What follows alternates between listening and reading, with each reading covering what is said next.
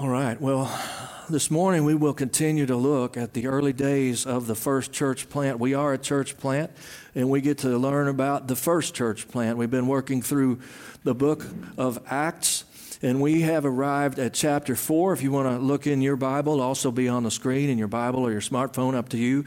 But we will be in Acts chapter four today.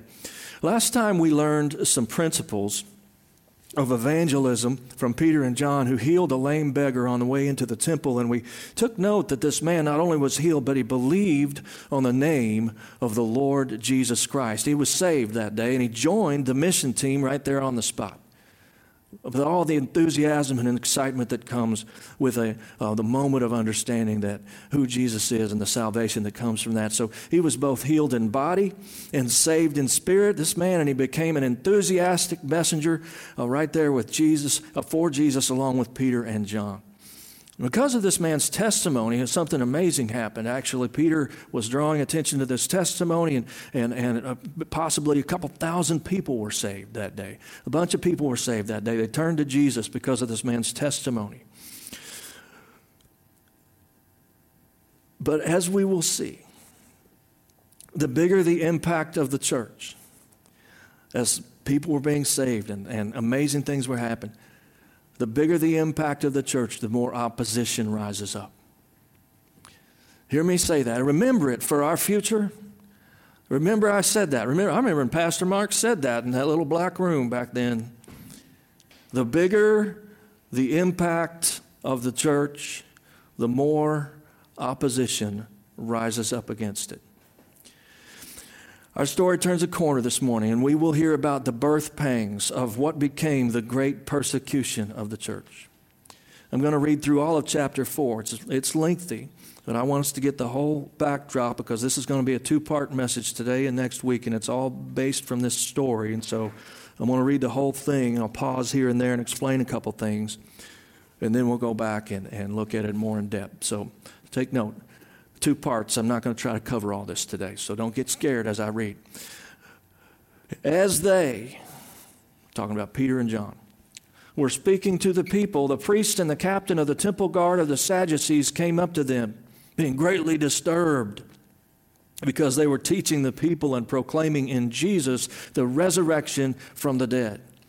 And they laid hands on them and put them in jail until the next day, for it was already evening. Now, before I continue, understand that the Roman government had given the Sadducees and their temple guards legal authority over the temple area and all religious matters. This would have been the, these would have been the same temple guards who arrested Jesus that night in the Garden of Gethsemane. And so Peter and John had seen these guys before. They're the ones that took Jesus away, and he wound up being crucified. These are the same guys. That's the kind of power they had. Verse four, but many of those who had heard the message believed, and the number of the men came to be about five thousand. And so at this point, possibly just days after Pentecost, there were already five thousand households, perhaps fifteen thousand people, who had placed their trust in Christ, thereby becoming part of the church. I think this is worth noting, that the church in Jerusalem consisted of about five thousand households before uh, before the persecution led to the dispersion. And so those who would decry and denounce all large churches, you know, those evil megachurches, they, they may want to uh, consider the church in Jerusalem had about fifteen thousand people at one point. Okay, verse five, on the next day, their rulers and elders and scribes were gathered together in Jerusalem, and Annas the high priest was there, and Caiaphas and John and Alexander, and all who were of high priestly descent. Keep in mind, these were the exact same people who would condemn Jesus to death. Same players. Verse seven. When they had placed them in the center, they began to inquire, by what power or in what name have you done this? Then Peter, filled with the Holy Spirit, said to them, rulers and elders of the people, if we are on trial today for a benefit done to a sick man, as to how this man has been made well, let it be known to all of you and to all the people of Israel that by the name of Jesus Christ of Nazareth, whom you crucified, whom God raised from the dead. Got the gospel in there, didn't he? I love that. Got the gospel in there. By this name, this man stands here before you in good health. He is the stone which was rejected by you, the builders, but which became the chief cornerstone. And there is salvation in no one else, for there is no other name under heaven that has been given among men by which we must be saved. Now, as they observed the confidence of Peter and John and understood that they were uneducated and untrained men, they were amazed and began to recognize them as having been with Jesus. Now, we're we're not going to focus on verse thirteen there, but, one, but I want to stop for a second and say that's one of my favorite verses in the Bible.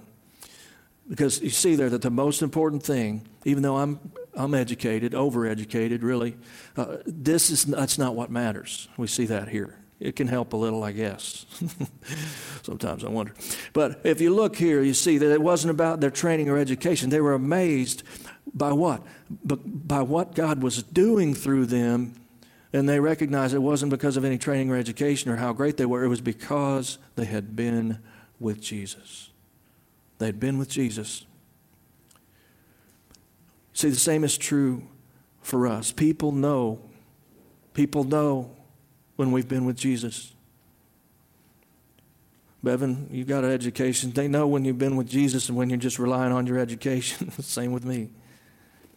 You know, and so you may not be formally trained or educated in Scripture. You may feel like you're not all that adept with Scripture. You don't know it as well as you would like.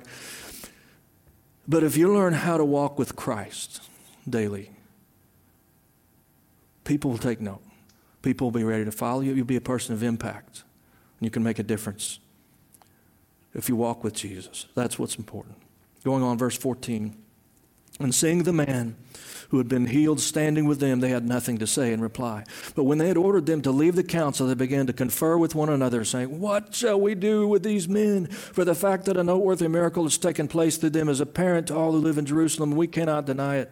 But so that it will not spread any further among the people, let us warn them to speak no longer to any man in this name."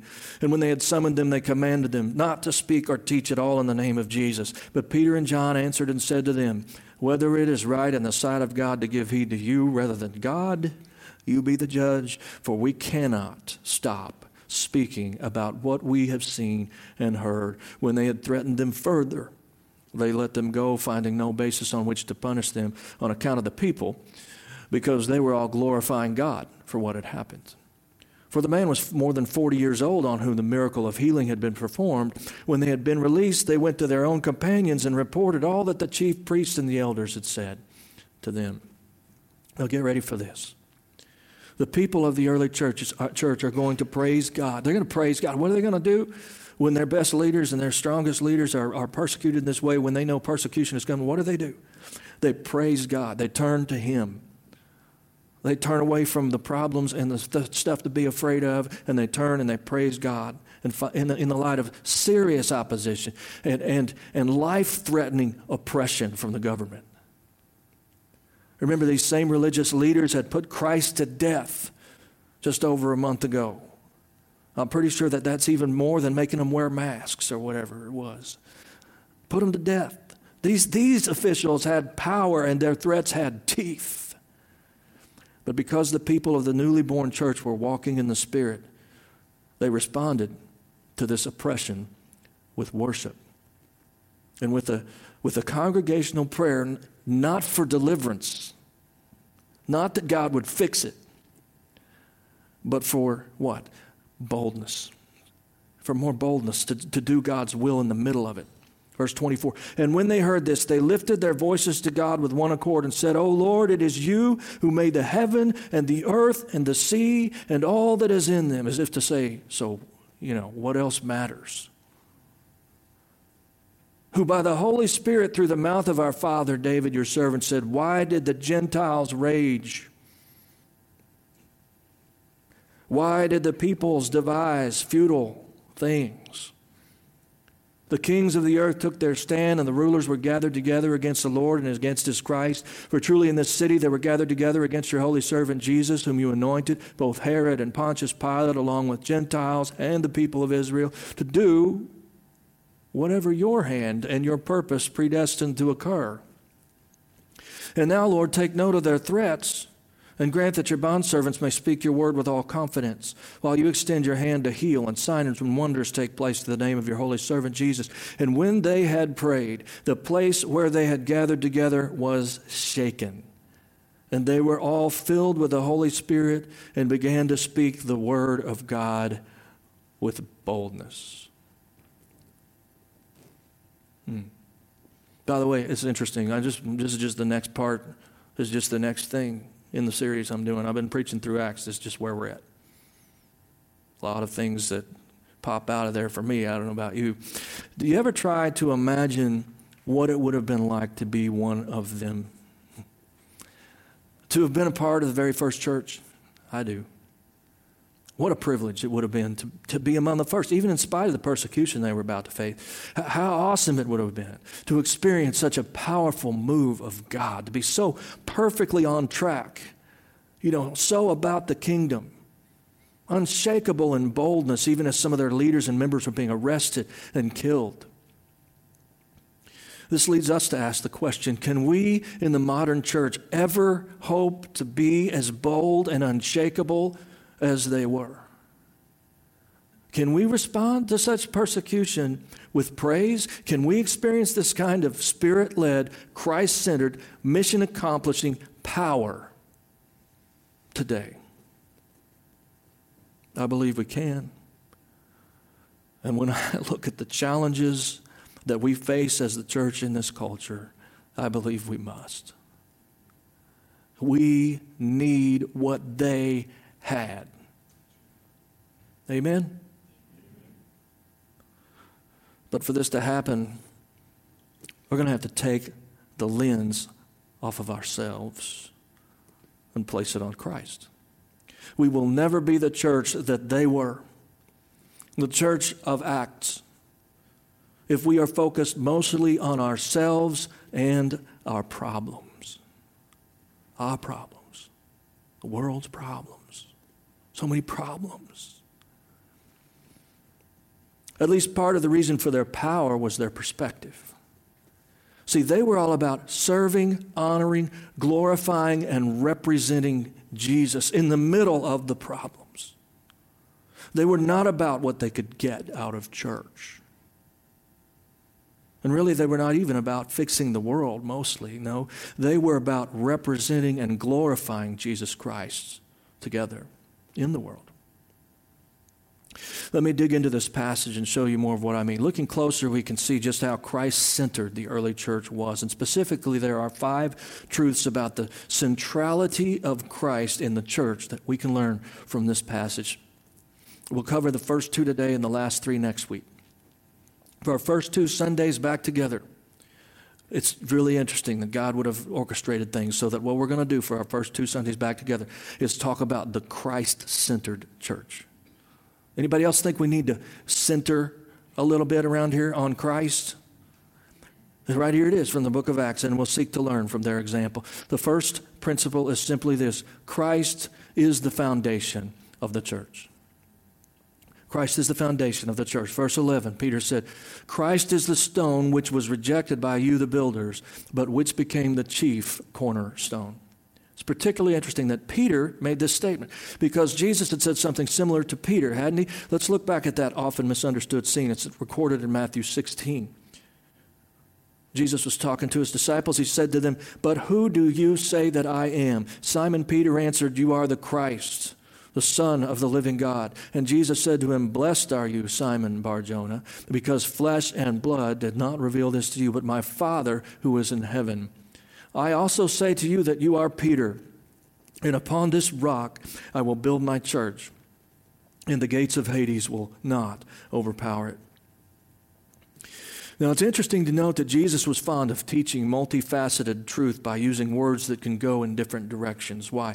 Because he was a rabbi. That's what rabbis did. He was a master teacher.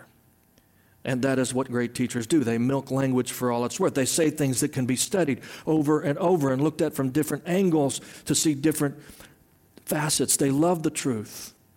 And they presented it in such a way that, like a diamond, it, all the facets can only be seen with a closer look.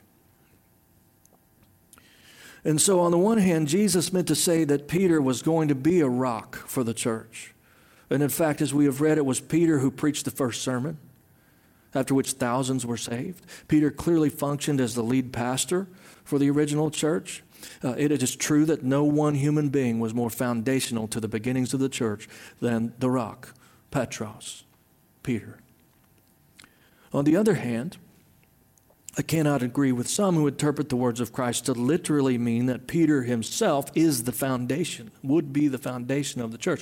When Jesus said, "On this rock I will build my church," I believe was mostly specifically referring to the kind of faith that Peter had just demonstrated in that scene. On this rock, this rock that you just demonstrated, Peter, on the rock of this kind of faith that you were the first to articulate. That's what I'll build my church on. And what faith is that? Well, look at it. Peter verbalized his own personal faith in Jesus as the Christ, the Messiah, the Son of the living God. So simple. Uh, it's one of those irreducible minimums. This is what it means to put your faith in Christ, to trust that he's the Savior, the Messiah, your Savior, Son of the living God. This particular faith in Christ is undoubtedly the foundational truth of the church. Listen, every single person becomes a part of the church by trusting in the identity and work of Christ. This is how people are added to the church, by faith in Christ. And Peter was the first. He was the very first to profess so clear a faith in Jesus Christ. Because of this, he, he was the first member of the church, and in that sense was the foundational church member. Are you seeing the different facets Of, of this diamond of the truth as stated by Jesus? So again, while Peter certainly played a foundational role in the church, and while he was foundational in that he was the first to articulate faith in Jesus as the Messiah, he was not the literal foundation of the church, as if the church could be founded upon a fallible human being. Peter may have been a rock, but he was not the rock upon which the church was built. He himself makes it clear, as recorded in our text today, that in terms of a person, it is Christ who is the foundation of the church. You can see there in Acts four eleven, it was Peter himself who testified before this council that Christ, not Peter, not me, he said, but it's Christ that is the chief cornerstone. Now, let's move on to what this actually means for us. Why is this important? Well, for starters, this is important because Peter is dead. Right? By contrast, Jesus was bodily re- resurrected on the third day. Jesus is still physically alive, and he sent his Spirit, the Holy Spirit, to be with us now, even right here in this place. Let me be very clear that the Apostle Peter is not here today. He is not with us, even in spirit. He's not present. But Jesus Christ is absolutely present in his church right now. Let's look even closer. Think about this phrase that Peter employs, calling Christ the chief cornerstone. It's a quotation of Old Testament scripture. Peter calls to memory one of the many verses, many, one of the many prophecies about the Christ from Psalm one eighteen, where it says, "I shall give thanks to you, for you have answered me, and you have become my salvation." Yeah, it's just so interesting. The psalmist didn't, I don't even think the psalmist knew exactly what he was talking about. He was like, you know, you would never say this about God, I don't think. You know, he, he doesn't, he knows there's there's something, it's just God, inspi- inspiration of God. "You have become my salvation. The stone which the builders rejected has become the chief cornerstone." Hundreds of years after this prophecy, Christ was rejected by those who had overseen the building of that particular temple, where they're standing, where Peter's talking. They were the builders. They were, they'd overseen the building of Herod's temple. And here they were, and, and Peter's saying, hey, you rejected the real foundation. You rejected the cornerstone of someone who was going to be something. He's going to be the foundation of something new and better. So this is one of hundreds of ways that Jesus fulfilled the prophecies of Scripture. Peter says, hey, folks, just so you know, the psalmist was talking about Jesus, and he was talking about you and the so-called builders who rejected the one who is now the foundation of something better than this temple, something called the church. Peter says, this Jesus whom you crucified is now our salvation, just as the psalmist had predicted. Now, here's the imagery. In ancient architecture, they would begin construction with a large, perfectly cut stone placed at one of the corners of the building. The stone became the standard by which all of the rest of the building, of the foundation, was measured. You follow me? It was the, it was the, it was the measuring stone. It was the beginning. It, everything else was in relation to it. It was uh, perfect as possible. It needed to be perfectly placed. It needed to be precisely square and absolutely level, because everything else would be constructed in relation to it. Everything else would be measured, leveled, and lined up with the cornerstone.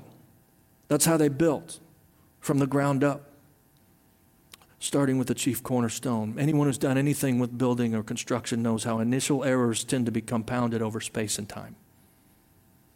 Right before we left Missouri, I finished our basement. Um, it was the third basement that I finished. The other two were embarrassing. The third one I might have done okay. So we finished it right before we left Missouri, uh, right, uh, and so I never got to enjoy it, but that's okay. But it was, I was reminded during that time, if you're a quarter of an inch off or a sixteenth of an inch off on your piece of drywall, then three pieces over, you know, you're going to be like a, a quarter or a half inch off. You know, it's just compounded. Now think about that in relation to the foundation of your house. Everything else is based on the foundation. If the foundation is off just a little bit, by the time you get to the shingles, you're probably looking at another Leaning Tower of Pisa. Okay? In American architecture, it's not so long ago that everybody knew what a chief cornerstone was, that first cornerstone. You can go to older parts of any town, the brick buildings, the stone buildings, and find that, that chief cornerstone, usually with a little engraving about the date that it was put up. Especially older churches will have that, and they would have had a celebration when they placed that first cornerstone. Why? Because it was first. Because it was foundational. It was chief because it was foundational to the rest of the building. Everything else was built in relation to it. So let me put it this way. The chief cornerstone is the foundation of the foundation.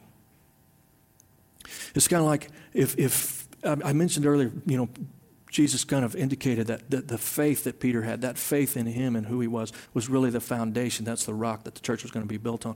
But we also know that Christ is the foundation. It's sort of like Christ is the cornerstone, and then there's the foundation. Christ is the foundation of the foundation. That's who our faith is in. So as we rem- remember this, that the chief cornerstone is the foundation of the foundation, remember that a church is people, not a building. That means that the chief cornerstone of the church needs to be a literally perfect person. There's only one. His name is Jesus. But I still haven't quite gotten to the practical application of this. What does it really mean for us that Jesus Christ is our chief cornerstone? That foundation of our foundation. Well, it means we have something to build on that is completely reliable. It means that we are a building, uh, that, that what we're building here is not something that will eventually crumble. Not like a, a regular building. It's not like something that could be demolished. It's built on Jesus. It's built on a person. It's built on a perfect person. It means a virus has no effect. It means that the government can't tear it down. It means that even if we are a smaller church today than we were before all of this happened, uh, we could start over if we had to. If we had nothing left, we we, we would ha- we would we can never have nothing left. We always have Jesus as the foundation. He's a foundation that can never be destroyed, no matter what else happens. More than all of that, with Christ as our foundation, we who are the church can be built up into something that will glorify God. That isn't a Leaning Tower of Pisa or some kind of fallen down shack. We have the chance, we have the opportunity to glorify God because of our foundation. In spite of all the difficult challenges the church is facing in our world today, with Christ as our foundation, the church, which is you and me, can still hope to be the masterpiece of living architecture that God has in mind. Our work done with Christ as the foundation stands forever as a memorial to him. Forever will always be remem- remembered by God. In his first letter to the churches, Peter the Rock later wrote these words, "And coming to him, Christ, as to a living stone, which has been rejected by men, but is choice and precious in the sight of God, you also." You know what Christian really means? Little Christ. He's a living stone. He says, you also, as living stones, are being built up as a spiritual house for a holy priesthood, to offer up spiritual sacrifices acceptable to God through Jesus Christ. For this is contained in Scripture. Behold, I lay in Zion a choice stone, a precious cornerstone, and he who believes in him will not be disappointed. This precious value, then, is for you who believe. When Christ is the foundation, there's eternal hope for the building. And hear me clearly. This school, or wherever else we may gather, is not the building Peter is talking about. You are the building. You're God's building. We're living stones. We're the church of Jesus Christ. Who is the church? Those who have placed their faith in him, those who have him as their foundation, those for whom he is the chief cornerstone. And we are being built up together by God into something that has precious, eternal value in his sight. Let me ask you a question. Where do you find your identity? A lot of possible answers to that. What comes to mind? Where do you find your identity? What makes you feel like you matter? What do you think about when you're reminded of the brevity of your life? What do you do when the, the, the feeling of utter significance can come over us as we think about the vastness of the universe, or how many billion people have already passed through history? Where do you find your identity?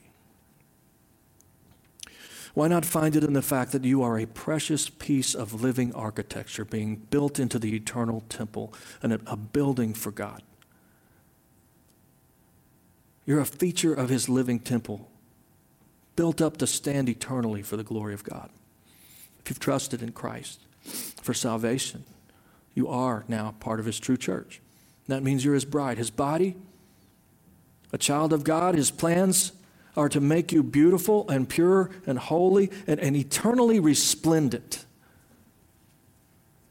eternally light-giving. You're the building of God, and you're being built upon the firm foundation of faith in Jesus Christ, in whom there's no shadow or shifting sand. You have nothing to fear because you cannot be cast aside. You're like a precious stone in the hands of God, and he's got a place to put you in his design, and it won't be the same without you. He has a place to put you. You're, you're a beautiful stone in his hand, being built on a solid rock. There's Jesus. He's so solid. He's so perfect, so powerful, that he's not going to ever let you completely fall away, ever. He's got you if you've trusted Christ. Ephesians chapter two also affirms this truth. Paul says, so then you're no longer strangers and aliens, but you are fellow, fellow citizens with the saints and are of God's household, having been built on the foundation of the apostles and prophets, Christ Jesus himself being the cornerstone, in whom the whole building being fitted together is growing into a holy temple in the Lord, in whom you also are being built together into a dwelling of God in the Spirit. See, the application here is all about your identity. You're not strangers or aliens to God. You're fellow citizens with the saints. You're of God's household. You're being built upon the cornerstone of Christ Jesus himself. You're being fitted together into something that is like a living temple for the Lord, a dwelling place for the Spirit of God. If you've trusted in Christ, this is who you are. You're the church. You're being built upon the perfect foundation of Christ. But I have one other point of application under this heading of Christ as the foundation. I think you're going to find it to be relevant. Where are you looking for truth? Where can you hope to find the truth? What is true? Pilate asked Jesus. He was standing right in front of him. What is your foundation for truth? How do you know what is right and wrong in all of this stuff? How do you know the appropriate response to racism? How do you know the appropriate response to rioting and lawlessness? How do you know the appropriate response to government oppression? Get serious with me now. Look within. To whom have you been listening? Whose example Are you following? Let me tell you, some people are more right than others. But none of them are completely right. There's only one person who should define your truth. His name is Jesus. What was his response to those who were oppressed, mistreated because of race or class? What was his response to government? What was his response to violence and lawlessness? Well, we don't have to guess. I would recommend you spend more time in the Gospels, where you can be vaccinated against the sweet-sounding lies of our time, which are much more destructive than viruses. And before you think I'm talking to somebody on the other side, I'm talking to both sides of every issue. You are what you read and what you take in. I can tell what you've been listening to by what you post. You might say the same of me. There is more propaganda readily available today than what Marx or Lenin were able to push on their populations. The difference is that now people are doing it voluntarily, twenty-four seven. Sometimes we even pay to read it or watch it. Go back to your foundation, believer. Go back to your foundation. Go back to what Jesus did and what he said and who he was.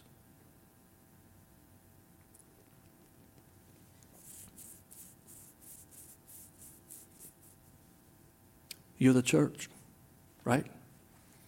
Do you know Jesus? You're the church. He's the only firm foundation for you.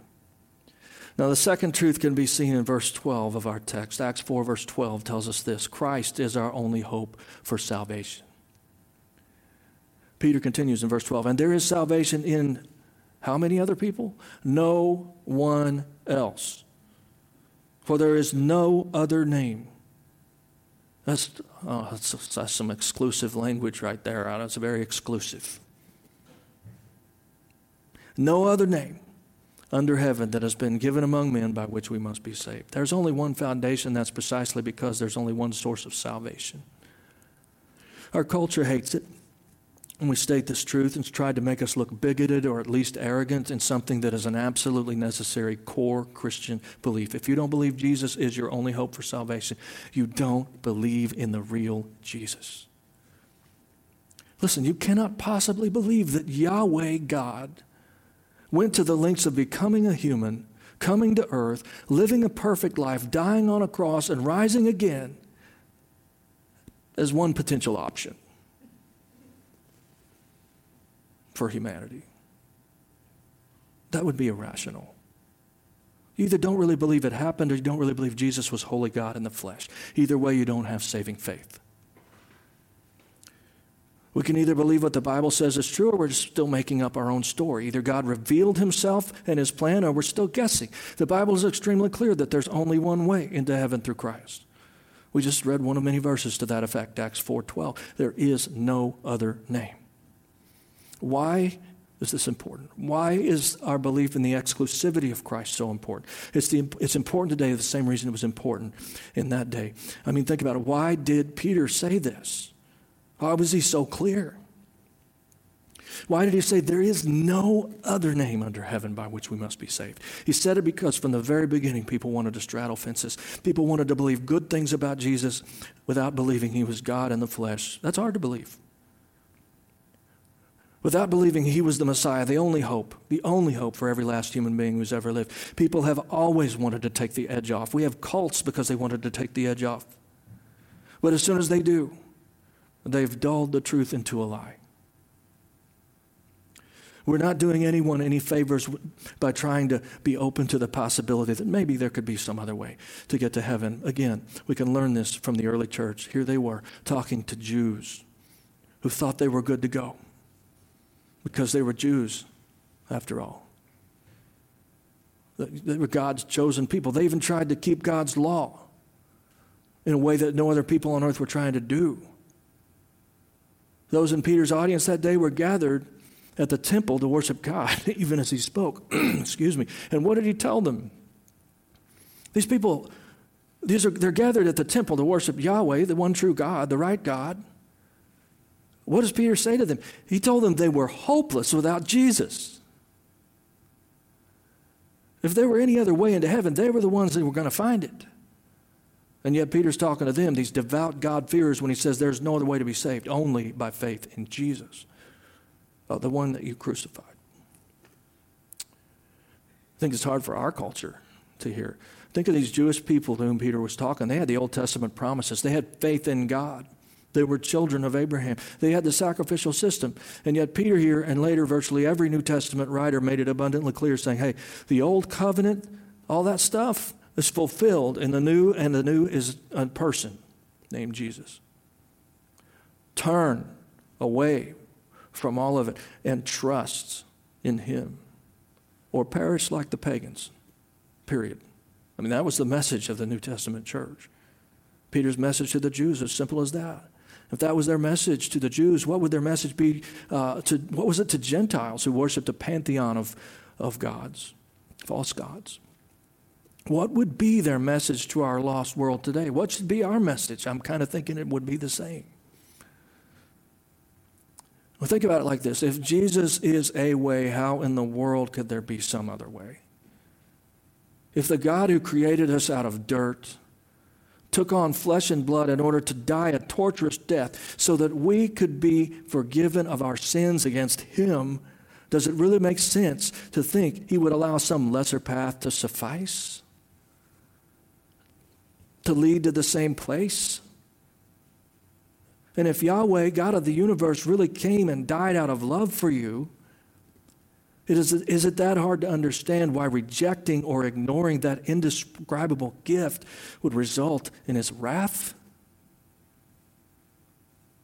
Logically, Jesus is either the only way to God or he was not who he said he was, and therefore is no way at all. One thing is clear in our text. The early church believed that Jesus Christ is the only name under heaven by which anyone can be saved. We must continue to teach this as well for the sake of all who might hear our message. Jesus Christ is our only hope for salvation. Anything else is a placebo. There's only one cure. This message is to be continued next week, should the Lord tarry. And we actually make it back here together. We will uh, cover three more principles around the fact that Christ must be the center of his church. I've been asked before, what is the biggest problem in the church today? I could spout off a few things, but this might be the biggest. Christ is not the center. One wonders sometimes how many so-called churches are not even his. Their lampstand has been removed.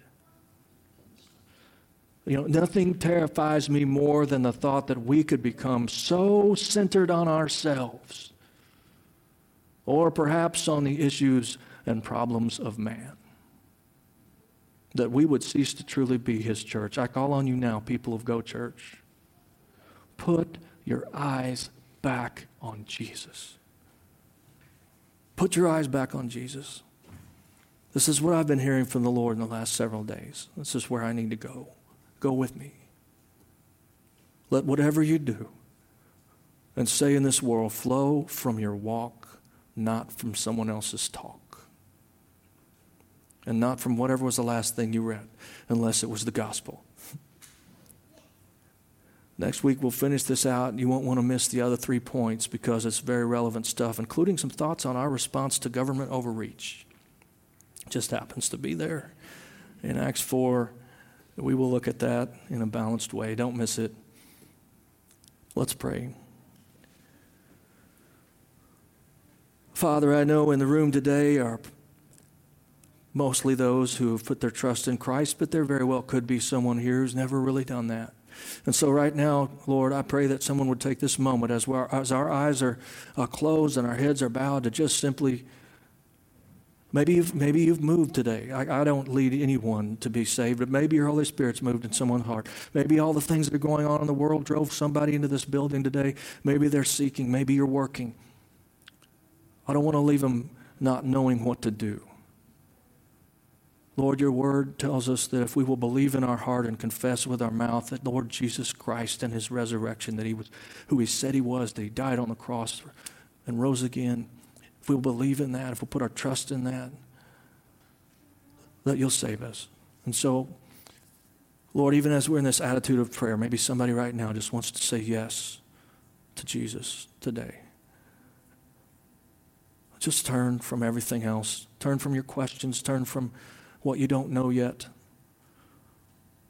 Turn from thinking your sin is no big deal. Turn from your own self-righteous efforts to be good enough. Turn from everything and turn to Christ. Just say, I, I surrender. I don't know what else to do. I need Jesus. I need to be saved today. Let today be your spiritual birthday. All you got to do is tell him. He's waiting. He's there. His hands are, his arms are wide open. Maybe knocking on your heart, saying, "I just, I just let me into your life. Surrender to me. Let me be your Savior." Would you say yes today, by faith?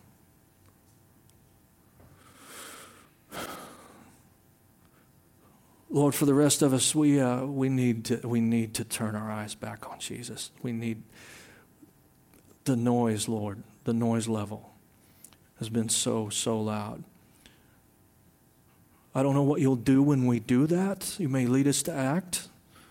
It's not a it's not a passivity I'm calling for, but we need to turn our eyes back to Jesus. We need to hear what you're saying, not what everybody else is saying. Oh, answer our prayer, Lord. Help us turn our eyes on you. Let's, let's just sing that prayer together. Turn your eyes upon Jesus. Look full in his wonderful face, and the things of earth will grow strangely dim in the light of his glory and grace. Sing it with me one more time. Pray it to him. Turn your eyes upon Jesus. Look full in his wonderful face, and the things of earth will grow strangely dim in the light of his glory and grace. Lord, help us do that this week. In Jesus' name, amen. Thanks for listening to Go Church's weekly sermon podcast. If you enjoyed this sermon, be sure to rate and review us. If you want to learn more about the ministry of Go Church or catch up on previous sermons, check out our website, w w w dot go church p n w dot com. You can also connect with Go Church on Facebook and Instagram.